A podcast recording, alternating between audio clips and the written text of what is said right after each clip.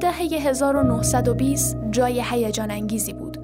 از لحاظ سیاسی اون رو دوره وین سرخ نامیدن که در جریان اون مقامات شهری مجموع اصطلاحاتی دموکراتیک رو در امور مسکن، بهداشت و درمان، آموزش و حقوق کارگران اعمال کردند. با وجود تورم حاد پس از جنگ و رشد محافظه کاری ها جوی از خوشبینی حکم فرما بود. به لحاظ فکری هم دوره جذابی بود. چرا که یکی از تاثیرگذارترین جنبش های تاریخ فلسفه در اوج خود به سر می برد. حلقه وین حلقه وین نام گروهی از فلاسفه، ریاضیدانان و فیزیکدانانی بود که با محوریت فیلسوف آلمانی موریتس اشلیک گرد هم آمده بودند و نخبگانی همچون رودولف کارناپ، اوتو نویرات و هربرت فایگل رو شامل می شدند. حلقه طرح جاه طلبانه ای رو در دستور کار خود قرار داد تا بنای کل معرفت رو بر یک شالوده عینی مبتنی بر مشاهده و منطق استنتاجی استوار کنه. اصل تحقیق پذیری اونها فرض رو بر این می گرفت که یک جمله معنادار باید بالقوه قابلیت تقلیل به یک زبان دست اول متشکل از گزاره های مشاهداتی رو از طریق منطق استنتاجی داشته باشه.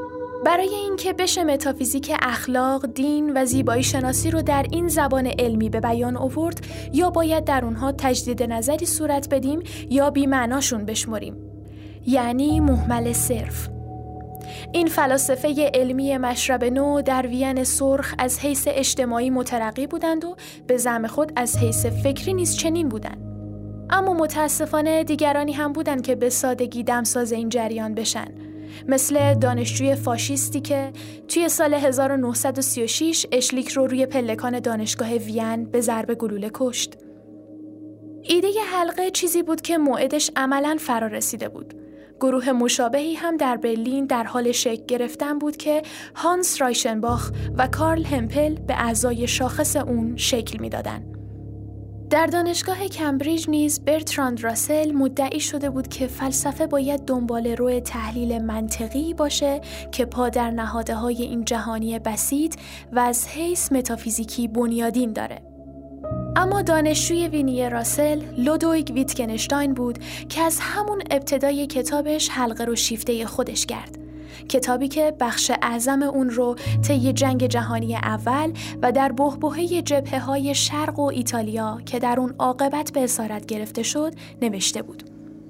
رساله منطقی فلسفه ویتگنشتاین اثری خارق العاده و فوقالعاده دشوار بود. تلاشی برای تعیین نسبت دقیق بین زبان و واقعیت.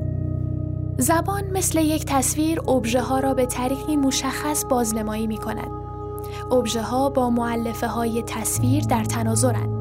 برای اینکه بشه گفت که یک تصویر صادقه یا کاذب باید اون رو با واقعیت مقایسه کرد و این جزو وظایف علوم طبیعیه یا همونطور که توی رساله منطقی فلسفه می‌خونیم جملگی گزاره های صادق همون کلیت علوم طبیعیه ویتگنشتاین تصریح کرد که هر اونچه گفتنیه رو میشه از طریق این زبان دست اول به بیان در آورد و هرچه که نتونیم تو این زبان بیانش بکنیم بیمعنیه. اون رساله رو با این جمله به پایان برد. آنجا که نتوان حرفی زد باید ساکت بود.